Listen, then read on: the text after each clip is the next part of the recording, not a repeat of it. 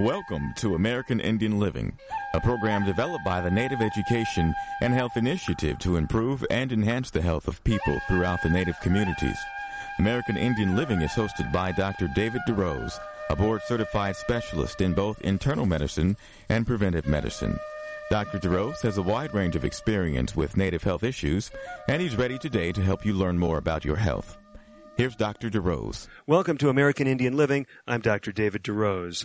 Today we're looking at a subject that again cuts across all demographic criteria. We are speaking about something that, yes, it's a major concern in Indian country, but it is a concern worldwide. We're speaking about one of the world's most feared epidemics. It is dementia losing our mental faculties. To help us in this dialogue is an expert in the field. He's an author, he's a physician. His name is Dr. Richard Furman. Dick, it's great to have you with us today. Well, it's good to be with you, and I'm looking forward to it. Now, Dick, you are not somebody who just read a bunch of books on the importance of dementia and uh, vascular health, if you will. We'll be talking about how blood vessels are at the heart of this topic. Tell us a little bit about your background. Well, I I did uh, mainly surgery and vascular surgery and thoracic surgery, lung uh, pacemakers, uh, lung cancer, but a lot of carotid endarterectomies where we clean out the, the artery that goes to the brain, and that's uh, that's what we'll be talking about here soon is, uh, is the importance of that blood flow uh, to the brain and how it does affect whether you get Alzheimer's or not. This is such an important topic. So many people feel like they are just powerless when it comes to dementia. It just seems to creep up on people. And when it runs in the family, or even if it doesn't, people are concerned about losing their mental faculties. Now, as a surgeon, we often don't think of surgeons as writing books about preventive medicine. We think of them fixing things, like you mentioned, cleaning out arteries, doing lung surgery in your case. But you are also the author of a book on this topic. Tell us a little bit about that. Well, the book is Defeating Dementia, and it takes it through 15 years of watching a lady that I call Mrs. Dell uh, in the book, who is actually my my mother-in-law. Mm. But I watched watched her go through Alzheimer's for 15 years, and I just kept wondering what is going on in her brain, uh, within the brain, medically speaking, mm-hmm. what's going on. And I always thought it was just linked to genes, and uh, then I began to realize that there's more to it than that. And I just uh, started reading about it, started studying it outside of my field uh, of surgery, but uh, began to see that there are things that can be done to defeat dementia, can, to beat uh, to beat that disease. And so that's why I decided I'm going to write the book because there's, and this is something everybody ought to know about. No, I mean, this is really an exciting message. And I'll tell you several things that I appreciated about the book. I mean, it's not a really long book, but it's very well referenced. It's easy to read, very practical, and uh, just came out in March of 2018. So I think you've got a cutting edge resource, and I think it's going to be very exciting to people. I'm sure you've been getting a lot of good feedback already. Yes, yes, we have. Uh, actually, the publisher called, sent me an email the other day that has number uh, 27 out of the top 50 in uh, in the survey. So that was that was good to hear. But let me just tell you, uh, as a surgeon, I read one article that gave me hope, and that's that was an article in the Journal of American Medical Association. And this is when I was just watching my my mother-in-law go through all these all these different stages of Alzheimer's, and that article pointed out that there was a study of 1,800 people over a 14 year period. And at the end of that time, they found that exercise and their eating habits made a significant difference as to whether they uh, developed Alzheimer's or not. And those numbers, which I'll give to you, which will really uh, rock your soul like they did mine, is that the ones who ate properly, which we can get into, versus the ones that didn't eat properly, uh, were 40% less likely to get Alzheimer's. Mm. And then they were they divided them into groups. There was another group they found that exercised and then to a group that didn't exercise, the ones who exercised were 46% less likely to get Alzheimer's. And then the two groups together, the ones that exercised and ate properly, were 67% less likely to get Alzheimer's. Well, I tell you, David, that that sort of blew my mind as a surgeon. I really couldn't conceive that there were that things like that that you could do to prevent it. So I started reading more of the medical literature, and I read that hey, if you are overweight, you you double your chances mm. of getting Alzheimer's. If you're obese, you have tripled your chances of getting Alzheimer's. Wow. So that's when I, that's what made me write the book. I thought, hey, these, these are things that I, as a physician, didn't even think about, didn't realize there were things we could actually be doing. So it's just like if you knew a cure for cancer, you'd tell everybody about it. Well, I decided, okay, I'll sit down and write this, uh, review the medical literature, and let everybody know what I'm reading about because it, it really was astounding to me that, that this had not been out there. These are just recent studies. And I just wanted to encourage everyone else what they can be doing. No, this is a tremendous message. And before we dive into all these practical things, I know there's a lot of folks out there that are scratching their heads because they hear talk about dementia, they hear Alzheimer's, and some lay folks, maybe even some health professionals in different disciplines, they may not even know what the criteria are for saying someone has dementia and how Alzheimer's uh, fits into this whole discussion. Can you kind of help us with some general definitions? Sure. Dementia, and I, now that you bring that up, I had I had someone tell me not too long ago that that their father had dementia, had died of dementia, but their mother had died of Alzheimer's. Well, okay. I didn't go into all the details with them, but dementia uh, is a is a, a problem of where you forget things, uh, your judgment starts to fail. It's a generalized uh, category. Alzheimer's is one form of dementia. So Alzheimer's is a dementia. Mm-hmm. You have Alzheimer's, vascular, uh, Lewy body, the different kinds of dementia. But Alzheimer's is the most common cause, and so that's why we, we discuss it mostly. So if we were to say Alzheimer's is number one, would vascular dementia then be number two? Vascular is number two, but here's the thing. Uh, as we review the medical literature, you see that those two are going hand in hand mm. more and more. They they they're calling it mixed dementia. The vascular uh, being number two, Alzheimer's being number one, but uh, the majority of those are mixed, and now there are even some studies that's linking Alzheimer's with your vascular uh, health, and that's what we'll see as we get into all of these lifestyle changes you can be making. That that you realize how important the blood flow to your brain is, and if we if we stop the interview right here, that's what I the point I'd want to get across to everybody listening is how important the health of your arteries is to Alzheimer's and to the blood flow to your brain because that's what it. Uh, we read article after article in the medical literature, and they state what's good for the heart is good for the brain, and so that's uh, that's a real emphasis. Well, and I know this is not something you're just uh, speaking about on the spur of the moment on this interview because I took note of a statement in your book. You wrote, memorize this statement a healthy brain depends on the health of the heart and the arteries of the heart and the brain. So very consistent messaging. Right. Well, that's that that's because I was a vascular surgeon. That started making more and more sense. And as we get into these lifestyles, get into these things that we can be doing, you'll see the importance of the arteries uh, to Alzheimer's because they all, every lifestyle that we talk about links to the health of your arteries. Well, let's talk about the carotid arteries first of all. So those are those big arteries coursing through the neck. We've got two of them. You, uh, as a surgeon, have cleaned out many a carotid artery.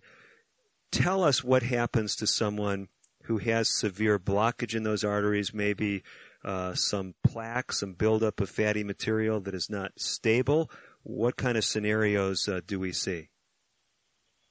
Well, the you have four arteries going to the brain. The, the two carotids that everybody can feel on each side of their windpipe, on each side of the trachea and the neck. Those are the carotids.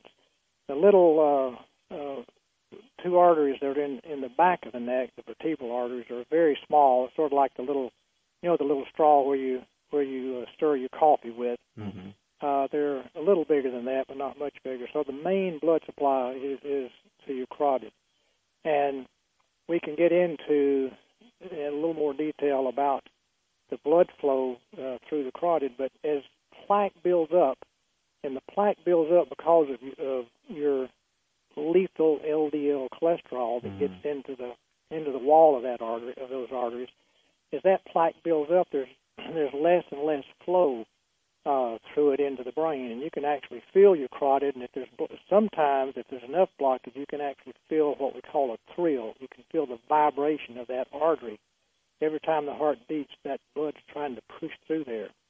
And uh, you know, I used to take I used to take these uh, this plaque out in surgery, and someone who's had a stroke, I'd go in. It's a small incision in the neck. You go in, clamp each side of, of the artery, make an incision, uh, have a little metal spoon that you pull that plaque out with. You can hold it in your hand, and that is is uh, is the buildup of those that lethal LDL cholesterol building up in the arteries. So that's extremely important. We, we there, I'll tell you about some studies later on about how they've studied the blockage in the carotid arteries versus how much Alzheimer's you're going to get. So mm. it's, it's extremely important. Well, let's talk about that topic while we're we're mentioning it. I have patients occasionally they'll come in they'll say, "Dr. DeRose, there's this uh, screening event coming up and they're going to do ultrasounds of the neck and the abdomen and the heart. Uh, what do you think about this? One of the things they're looking at is the carotid arteries. What would that tell them as far as their risk of dementia, for example? Okay, that's a that's that's a good a good study there. Uh, to see if you have plaque building up, already building up in your arteries. And I'll just I'll just throw this out that uh, anyone over the age 50, that 85% of them have significant plaque building up in their arteries, whether it's the carotid or the uh, coronary artery, the heart, heart arteries, or arteries to your legs, or whatever. But that's that's without any symptoms. The mm-hmm. same thing is happening in the brain. We have uh, studies to, to look at the beta amyloid in the brain.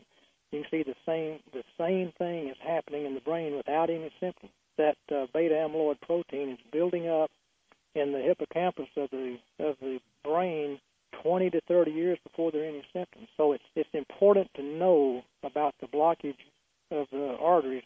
The carotid artery is a is a good artery uh, to study, mm-hmm. but there's a there's a great article from the University of Edinburgh that takes the uh, brain studies of an MRI as well as the mental testing for Alzheimer's.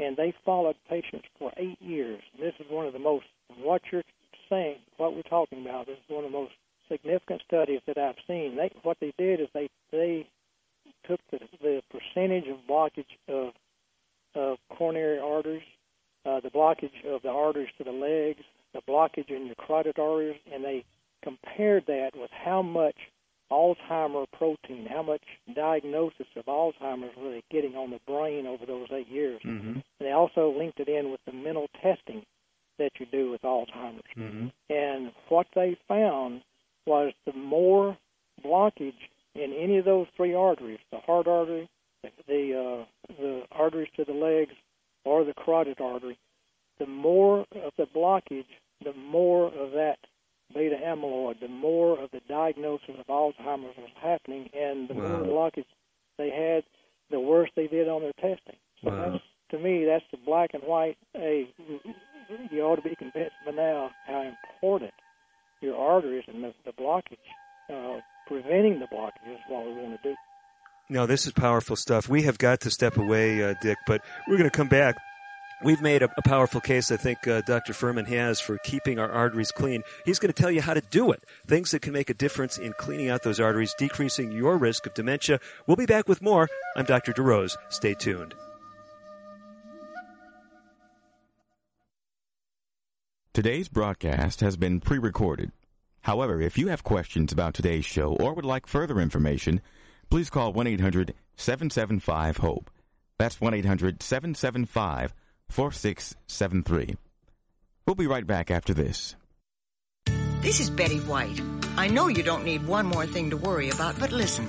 High blood pressure can cause kidney damage, blindness, heart attack, stroke, and you can have high blood pressure even if you feel all right.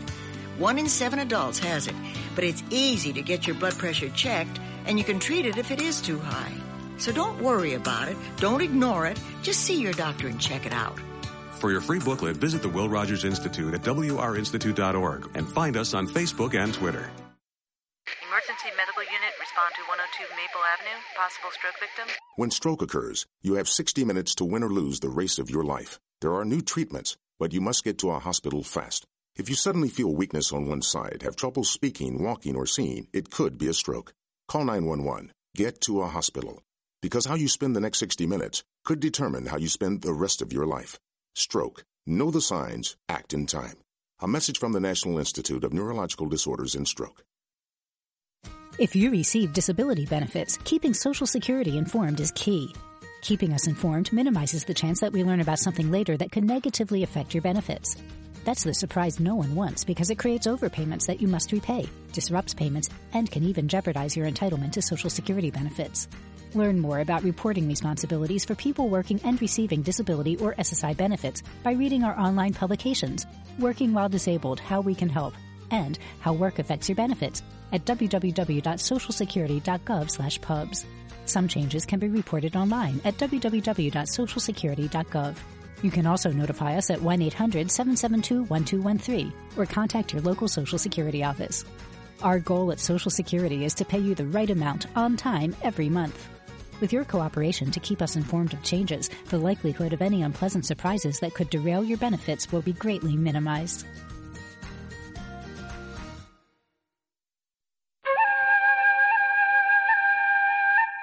You're listening to Dr. David DeRose on American Indian Living. Your comments and questions are welcome. Call now at 1 800 775 HOPE. 1 800 775 4673. Here again is Dr. DeRose. You are back with Dr. David DeRose and with Dr. Richard Furman. Dr. Furman spent more than 30 years as a vascular surgeon. He's also an author, and the book we're especially focusing on today is his new book, Defeating Dementia. Dr. Furman, if folks want to benefit from uh, this book or from a previous book, you've got a website. Tell us about that. Well, it's called Richard Furman, M, uh, richardfurman.com, and it does cover defeating dementia, what we're talking about now, plus uh, uh, Prescription for Life is a book that I wrote that points out how important lifestyles are. And I I did not write it as a weight loss book, but I've had uh, numerous calls about how much uh, how much people have lost have lost weight, uh, anywhere from 30 to 90 pounds. And anyway, that's it. It all goes together. No, that's definitely true. Yeah, both both both books are they're on that website, richardfurman.com, and I would encourage you to to go to it if you want to learn more specifics about what we're talking about. That's great. And so the last name Furman, I've heard that spelled different ways. For you, give us uh, the correct spelling. Yes, it's F U R M A N, Okay, so just like fur of an animal, man, fur man. Right. RichardFurman.com, and that'll take me to that site for uh, Prescription for Life, your first book, and Defeating Dementia. Right. Great. Well, I think you made a great case in our first segment. Uh, and for those who are just joining us, Dr. Furman really shared with us from the medical literature as well as from his own experience some of uh, this powerful connection between blockage in blood vessels and our risk of dementia, whether we're speaking about pure Alzheimer's disease or other forms of dementia. And the bottom line is we want our blood vessels as clean as possible. You shared with us a sobering statistic that after our 50th birthday, better than 85% of us have blockages in our blood vessels. Uh, I've seen research suggesting that people can turn back the clock, that uh, you can actually have some regression or reversal of blockages. What do you think about that information? Well, that that has been shown. That uh, I've seen arteriograms that have shown where those uh, coronary arteries, arteries in the heart, uh, have actually decreased their their plaque size.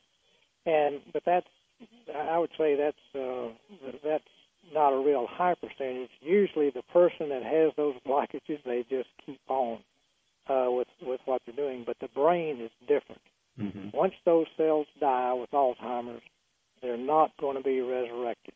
So, prevention, and the younger the better. But prevention is the big is the big uh, sign in this uh, in Alzheimer's that you just got to remember that beta amyloid will kill that cell. It will be buried. It will never come back, and you can slow the process by changing lifestyle. But prevention is the big part. Now, the health professionals who are tuning in today, they know this connection with beta amyloid and Alzheimer's dementia, but for others, they've heard us mention that term several times. Can you tell us what this so-called beta amyloid is and why we're concerned about it? Yes, it, uh, really began back in 1906 when Alois Alzheimer's followed a lady that has what we now call uh, Alzheimer's. Followed her along, watched her go through all these stages that I that I wrote about my mother-in-law going through, and then he when he, he did an autopsy on her, and he found two proteins that were mainly in the hippocampus of, of the brain, which has uh, the main part of the brain that has to do with memory. And that's what he found. He found beta amyloid and tau tangles of protein within the brain. And that's what we're we're looking at still today. You used to have to have an autopsy like he did back in 1906 to diagnose it. But that's the exciting part of it is now they have brain studies called the PET scan and the MRIs that you can diagnose what's going on in the brain. You can follow it, see if it's getting worse or getting uh, if we're getting better, but see uh, see what lifestyles affect it. So that's the exciting part of it, David. Is now we we know so much more in just the past recent years about how to follow it and what we can do uh, to prevent it. Now you've been making a case for prevention, for really we would say in preventive medicine circles, primary prevention. That is causing the disease never even to show its head. I find so many people in my practice as an internal medicine specialist, it almost seems their attitude is, well, yeah, I know this isn't the best, but if I end up with a problem, I'll get serious. If I end up with diabetes, yeah, I'll get more serious about my eating. If I end up with high blood pressure, um, this is really not the message, is it? We need to be proactive when it comes to dementia, right? Exactly. You're not going to get another chance, and I'm usually before you do a lifestyle change, something bad happens to you. You have a heart attack, or the doctor tells you, okay, you now have diabetes. I'm going to start you on medication, or I'm going to advance you to insulin. Usually, something like that happens before you make the commitment to do something. And I'm just hoping that this book, Defeating Dementia, is is that moment in your life that you'll read it and you'll see what happened to Mrs. Dell through her three stages of Alzheimer's, see what happened to her, and make that commitment that hey, I'm not going to let this happen to me. And now it's the day is the day, not waiting till you start having symptoms. Well, you know, I'll mention one other thing. One thing that struck me about as you were recounting Mrs. Dell's story, it seemed like as you spoke with her about lifestyle change, it largely, at the point in time where she had some dementia, it was just falling on deaf ears. Yes, well, actually, in reality, uh, we didn't know that exercise was so important. We didn't know what you ate was so important. Uh, we didn't we didn't know all of these things about uh, that what you could be doing. Mrs. Dell, her favorite food was the Snicker ice cream bars, that her husband just loved her and thought, well, they'd bring her, he would bring her boxes of these frozen Snicker ice cream bars. Favorite place to eat was uh, a barbecue place.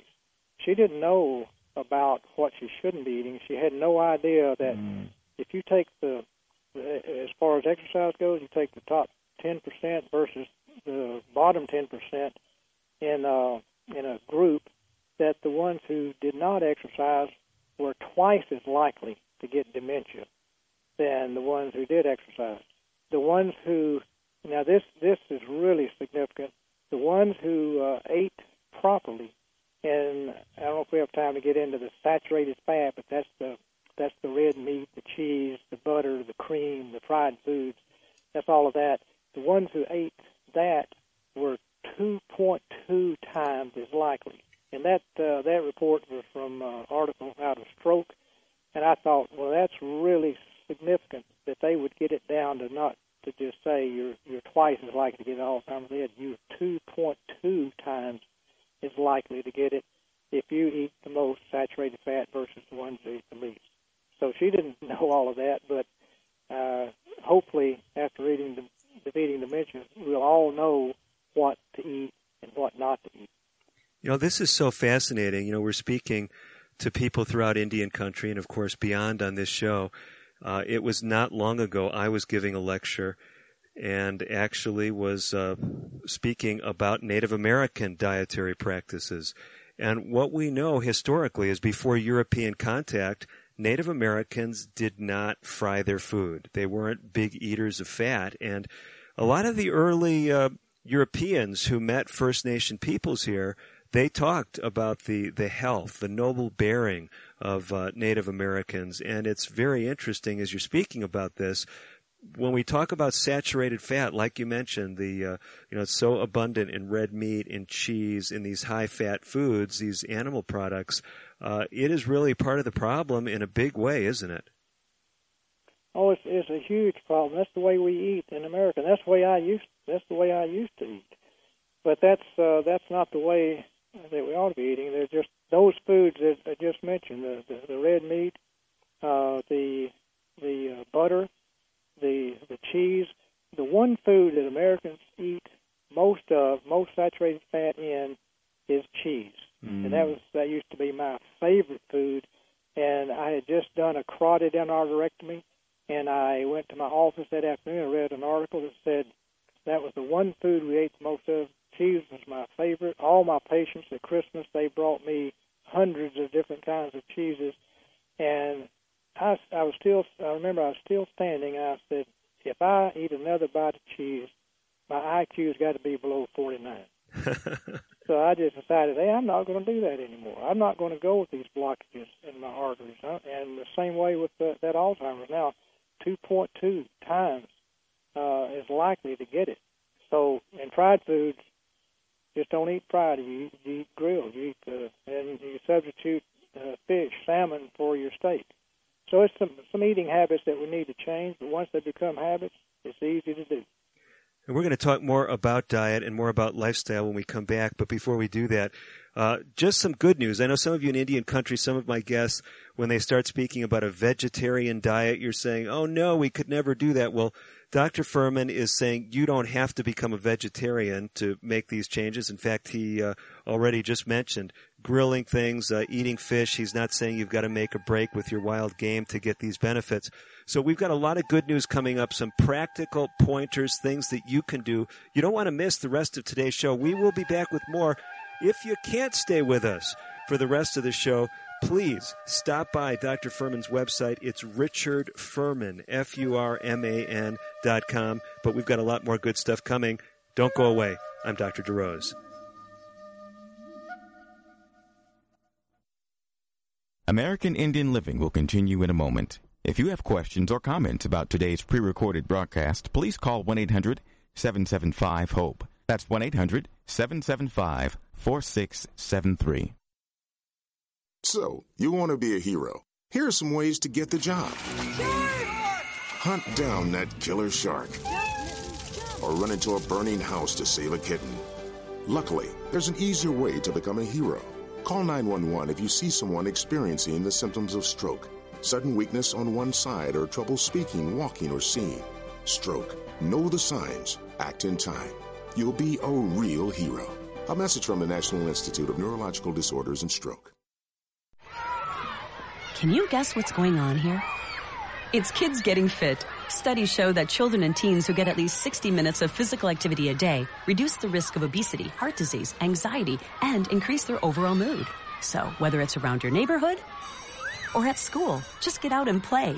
For your free booklet, visit wrinstitute.org or call toll free 877-957-7575 and find us on Facebook and Twitter. The Will Rogers Institute since 1936. My name is Tom Thornton. And my name is Cindy Thornton. We're retired, and this is how we live United. We decided to volunteer with United Way at our community free health clinic. United Way is how we contribute because we know our time and money are going to the right places. Judging by the thank yous we get at the clinic, I'd say we're doing the right thing with our retirement, too. We're Tom and Cindy Thornton. We volunteer at our community free health clinic. We don't just wear the shirt, we live it. Give, advocate, volunteer, live united. Go to liveunited.org. Brought to you by United Way and the Ad Council. Diabetes affects more than 29 million Americans. If left untreated, diabetes can lead to serious health problems such as heart disease, stroke, blindness, and kidney disease. Your family's health history can be an important factor in determining your risk of developing diabetes. The National Diabetes Education Program wants to help you and your family. Do all you can to prevent or delay the onset of type 2 diabetes. Visit yourdiabetesinfo.org to learn more.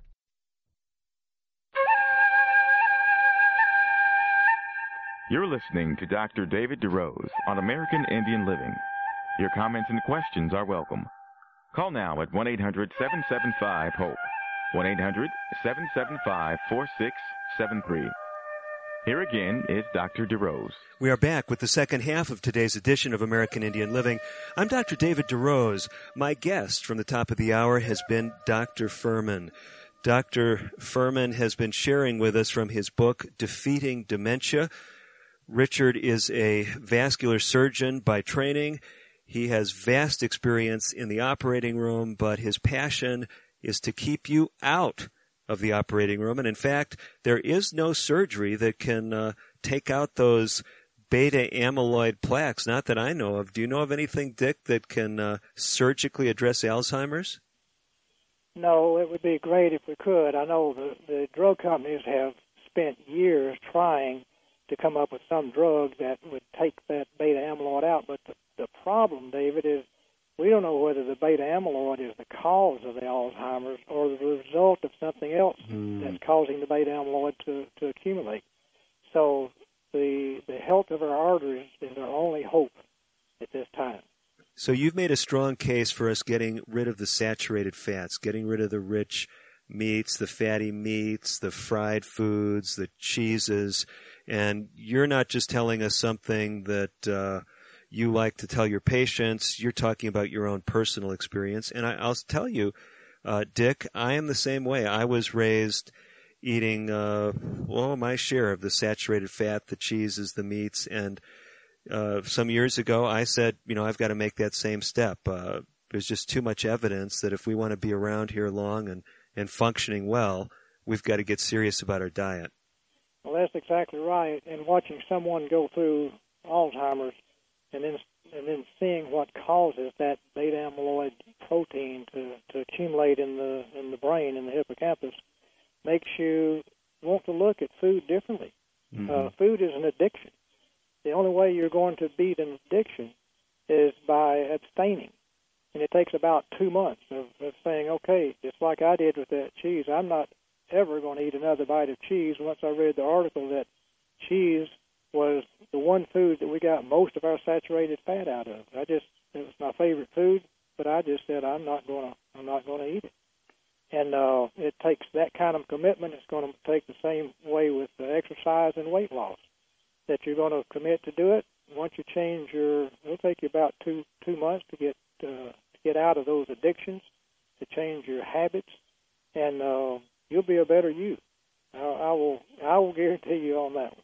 Now, now, Dick, I'm going to ask you a personal question. This was not rehearsed. We haven't talked about it, so if uh, if you don't want to answer it, uh, we'll respect that. But you've been telling us about this major lifestyle change you made. Your favorite food was cheese. You left it off. I mean, I'm just going to ask you point blank. Is your life just a little bit miserable now? Do you feel like you're deprived? Hey, that is a great question, and uh, I, I, I have I have that asked many times, but I can I can tell you truthfully, David. After I decided, after I made that commitment, I, I did not eat cheese, and I think I told you that cheese was what all my patients brought me for Christmas. Uh-huh. Uh, the, the following Christmas, after I quit eating cheese, I took all I took a table full of it into our office, into the into the kitchen. I laid it on the table, and I took, brought all the ladies in. I said, "You should not eat any of it, but you can have it." And in ten minutes, it was all it was all gone. But now, I I look at cheese almost like poison. Mm. Uh, all of that desire. Once you beat the desire for that, then you've got it beat people would say, "Okay, I'm going to start eating low-fat cheese," and I tell you, you can't you can't beat an addiction with moderation. You eat the low-fat cheese, you still want you can still have that desire for the taste. So you've just got to abstain from it, and that's what I did. And now it's not like, "Oh, I can't eat that cheese. Oh, I wish I could eat that cheese." No, I want to run from it. I mean, you put a pistol to my head, I might take a bite. but I don't I don't want it. I know uh, what it does to my arteries and what it does with Alzheimer's, and that's why I'm, I'm so excited about this book to give the people the medical information out of the medical literature about what we can be doing. And I tell you, you'll run from you'll run from some foods that you just can't you, you just adore now. It'll get where you don't like them. No, I, I don't I don't I don't like the cheese. I don't I don't eat the desserts. Uh, if I'm with the group, I'll get me some decaf coffee and sit there and have fun, talk, and all that as they eat up all the the chocolate cake and and everything else. But it it's not affecting me. I'm doing what I have committed to do, and I have no desire whatsoever for a bite of cheese. I, I, I'd run from. It. I just love this message. I, I, I just love this because so many people in my experience as a physician, they make the mistake of saying, I'm going to cut down or I'm going to eat less. And what they're doing the whole time is they're telling themselves, well, I really like this. This is really delicious, but I can't have it. And they just end up feeling more and more deprived. Whereas you're saying, I mean, here's a way to be free of this stuff, but you got to take that step and make a clean break with it. It's an addiction, and if you don't do it that way, you're going to continue to desire it, and sooner or later you're going to be back eating the way you used to. And that's why this this uh, lifestyle of eating that we go over in the book is you've got to lose the weight. If you're overweight, you've got to lose the weight. Developing these lifestyle eating habits of eating the fruits, eating the vegetables, eating the beans, eating uh, the the salmon, uh, that using olive oil, not doing any frying. You've got to develop those habits so when you get down to your ideal weight, say only 2 to 20% of people who lose weight can keep it off. Mm. And only 12% of Americans are at their ideal weight because they keep going back. But if you will develop that eating lifestyle as you lose it, when you get to that point, you don't have to change anything. You're, you're there. You've got your eating habits going. You're not ever. Once I did that when I was 42 years old, lost 18 pounds. I haven't regained one pound of that because I changed my my desires and the way I eat, the eating habits. Now it's just habit what what you eat, and, and you do the same. So we are talking about some powerful messages when it comes to diet, and we've featured many of these messages on the show over the years. Those of you that are regular listeners, and a lot of you are thinking back on discussions we've had about traditional Native American foods. Some of those foods that are esteemed across the continent, whether you're talking about the three sisters, the corn, the beans, the squash, whether you go across the ocean, you talk about a Mediterranean diet. We're talking about these plant rich diets that get away from these heavy animal foods, the cheeses, the red meats. And I know some of you will say, well, Dr. DeRose, I'm a total vegetarian. And I say that's wonderful. Many of you know that's uh, the diet I follow. Dr. Furman says, hey, you know, you can include some of these other things and still move in the right direction. And this is what we want to leave you with on the diet realm. Get away from those foods that are killing you. And I so appreciate you putting the spotlight on the cheese as being one of the big culprits in the uh, dementia department. Well, Dr. Furman, we have got to talk about weight loss because we've touched on that a number of times. And uh, sometimes as I go throughout Indian country and as I travel around the world, I was just speaking in um, in the Middle East a week or two ago in Eastern Europe, and it seems like uh, there is no population that has got the market cornered on being trim all the time. I saw overweight people everywhere in the world. It's not a native problem, it's a worldwide problem. What can we do? Well, there's a lot that can be done, and we better do it. Uh, Two thirds of Americans are overweight uh, or obese, and it's it's shown to be highly significant in developing uh, Alzheimer's.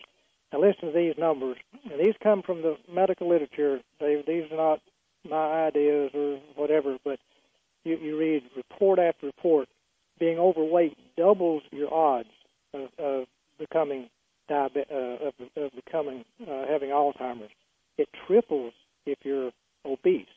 Now, what they do, they go back to middle age to get the to mid age to get these numbers. Mm-hmm. To saying, okay, if you're if you're overweight in in uh, mid age 40, 50 range, and you continue like that, you, you're doubling your chances to get Alzheimer's.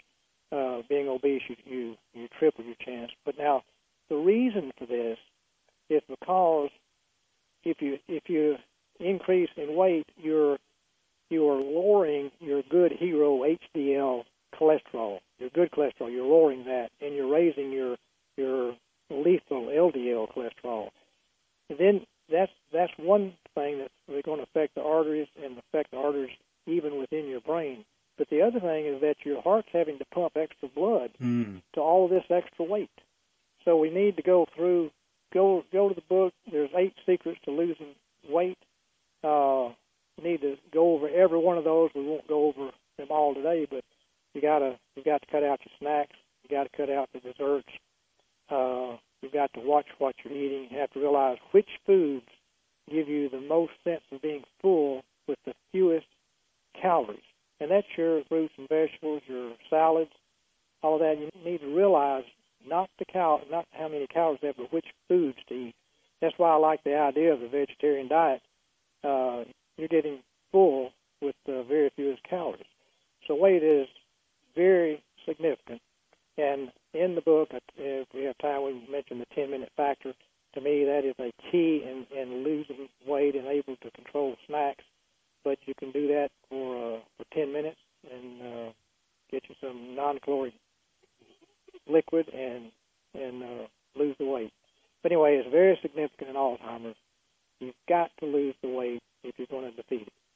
Well, you have really laid the foundation for us so well, and I'll tell you, we I can't let you get away without telling us about this ten minute factor. What, what's this going on? Well, uh, I had a I had a friend in Alaska. He had been an alcoholic. Uh, he had been on on drugs and smoked, and uh, he was even put in in prison. And in prison, you couldn't get all this stuff, and he he just decided, you know, I can control my my desires for I mean my for about ten minutes I can control these addictions. He said, Mm. but I've got to do something else. So this now this works. If next time you want a snack, you just say, okay, I'm not going to give up snacks completely. It's just for the next ten minutes. They're addictions. For the next ten minutes, I'm going to control this addiction, but I'm going to get some non-caloric liquid, whether it's uh, tea, lemonade, water, whatever that has no calories in it. You drink a big glass of that, put it in your stomach, and then you start doing something else. You get on the phone, or you go uh, pull up your emails, you walk next to the office next door, or down the street, whatever. But you do something else to get your mind off of that snack that you want. Mm-hmm. Now it may come back uh, in an hour or two uh, that you want it again. You do that 10 minute factor again, and I can assure you it works. I still use it today, even uh, even myself if I if I start to want something that I shouldn't have. But I had I had a, I had a gentleman, a patient that I had operated on his lung. He thought he had lung. We thought he had lung uh, cancer.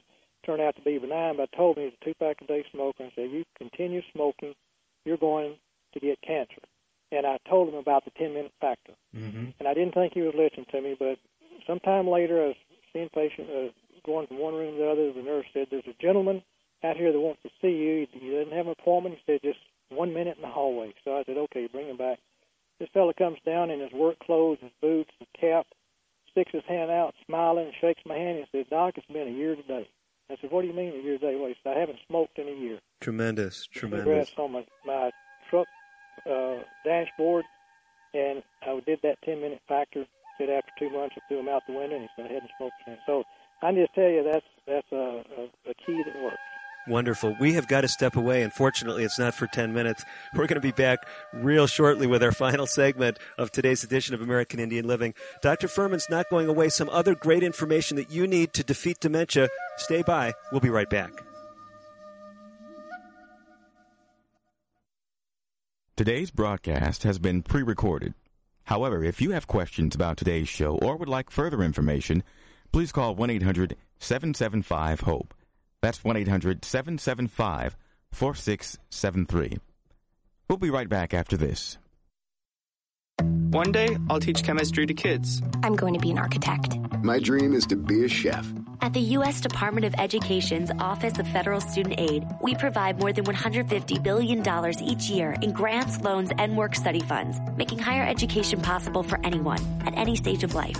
I can go back to college. I can change careers. I can make a difference. Federal Student Aid, proud sponsor of the American Mind. Learn more about money for college at studentaid.gov. Diabetes is a serious disease that runs in families. If your parents or siblings have type 2 diabetes, you have a greater chance of getting the disease. If you're African American, Hispanic, or Latino, American Indian, Alaska Native, Asian American, Native Hawaiian, or Pacific Islander, you also have a higher chance of developing the disease. The National Diabetes Education Program wants to help you understand your risk. Visit the NDEP website at yourdiabetesinfo.org for diabetes prevention tools, including the Family Health History Quiz. It started off as a normal day. I felt fine when I arrived at the plant. Ruth Junius's life was about to change. Then I dropped my keys. They kept slipping out of my hand. My arm felt numb. A coworker asked me if I was okay, and I couldn't speak. I started to get scared. Ruth was having a stroke. People around her weren't sure what to do. They thought I should go home or lie down, but I knew something was very wrong. I wrote 911 on a piece of paper with my other hand, and someone called for me. Because everyone acted quickly, doctors at the hospital were able to give Ruth treatment that started to reverse the symptoms. Within a few minutes, I was talking again. I didn't know a thing about stroke before I had one. Now I make sure that my friends and family know all the signs of stroke so they'll get help fast if they need it. No stroke. Know the signs. Act in time. Call 1 800 352 9424 for more information. Brought to you by the U.S. Department of Health and Human Services, National Institutes of Health. You're listening to Dr. David DeRose on American Indian Living. Your comments and questions are welcome. Call now at 1 800 775 HOPE. 1 800 775 4673. Here again is Dr. DeRose. You are back with Dr. David DeRose. It is our final segment of today's edition of American Indian Living. Dr. Richard Furman, the author of Defeating Dementia, has been my guest. Richard, we've been speaking about so many practical things that can, according to the medical research, actually prevent dementia. This is so encouraging. Um, I will tell you, some people as they're listening, they may say, well, I don't know if I want to give up my cheese or leave off my red meat, but when you look at the consequences, it is so, so important. What about exercise? Where does that fit into the equation? Well, I think I think exercise is uh, if, if you had to if you had to pinpoint one factor that we needed to emphasize today, it would be exercise because the Alzheimer's Association Association states that uh, being physically inactive contributes to the largest proportion of Alzheimer's disease in, in the United States. Wow. And just think about that. If there were one factor, one group of people you don't want to be associated with, it's, it's that uh, it's the group that doesn't exercise at all. Mm. So it, it's very, very important. And if we go to the go to the medical literature, uh, you know, we'd already shown that it, it helps your the, the good cholesterol and also uh, helps the strength of, of your heart because there's no medicine that can can increase that heart the thickness of that heart muscle than uh, than exercise. Uh, no, you can't prescribe a medicine that will will, will do that. And there's a study that showed uh, uh, that the ones who exercise the most versus the ones who exercise the least, that the high, the the least exercise group doubled their odds of developing Alzheimer's. Mm. And the, another study even shocked me. They started. They was talking about walking, mm-hmm. how good walking was, and uh, I, I'd always thought, well, I see uh, older people walking around the track, that hey, they're not really exercising; they're just just walking. Uh, but but walking is very very significant with with Alzheimer's, and they pointed out that someone uh, who walked less than a quarter of a mile a day, that's five to six days a week, uh, versus the ones who walked two miles a day, that they had 60% more likelihood of having Alzheimer's. Mm. So walking is uh, is big, and I, I I couldn't figure out, David, why in the world. I mean, to me, that was not that much exercise, but it is. But what it does more than just the exercise, it enhances your commitment to take care, to do, to eat right. It enhances your commitment to uh, to lose weight. It uh, it it changes your mind. It helps you uh, with everything else that you're fighting Alzheimer's with. So I would just encourage anybody listening today that uh, they say, okay, just starting today, I'm gonna I'm gonna start walking uh, uh, 30 minutes, uh, five days a week, and sooner or later they'll be walking faster, and they may even end up trotting or jogging or whatever. I don't know, but but these studies show that even walking uh, can decrease your odds by 60% of developing Alzheimer's. So to me, that's that's a no-brainer there. That that will get you started on the right road. No, I mean, this is so great. And I, I guess the big question has to do with the amount. I mean, at one point you mentioned 30 minutes, you mentioned two miles. Is there some magic goal that people should be shooting for? I know some people, if they're not doing anything, I mean, five minutes, uh, may be a big commitment for their first week, but is there a reasonable goal? I think that 30 minute goal, uh, a lot of these studies zero in on 30 minutes a day, five to six days a week Mm-hmm. and they, those those numbers are remarkable. And uh, I have read if you you know if you're running nine or ten minute miles, that after uh, after the first after the first three miles or after the first half hour, you're not really adding that much to the strength of your heart and all that. But I would just go by what these studies, uh, the numbers are showing: 30 minutes a day, uh, and, anybody can walk. I mean, you don't you don't have to get doctor's permission to to go walk, but that's that's the idea is just that commitment that you're doing something and it really really reinforces your mind on hey I'm I've got a goal now. I've, I'm I'm working on something. Uh, you're to you exercise you're to eat differently. Uh, you exercise you're to you're to look at weight loss differently. Uh, it'll change it'll change everything. So I think out of all the lifestyles the number one is to commit uh, to exercise uh, simply because the, what the Alzheimer's Association stated that uh, being inactive contributed to the largest proportion of Alzheimer's in the in the U.S. Mm. So that's a group you don't want to be in.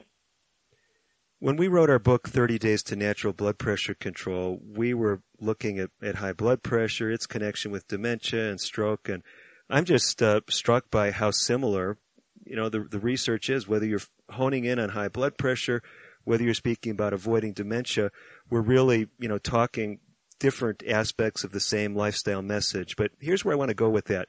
As we were looking at all the literature, we said there's an element that we need to include in our book that we knew some people would really appreciate, they really needed it, and other people would have a problem with it. And it was the topic of spirituality. I know in your book, toward the end of it, you touch on this as well tell us your perspective as a as a physician and as someone who's interested in defeating dementia. Is the spiritual element something that we need to include in this equation?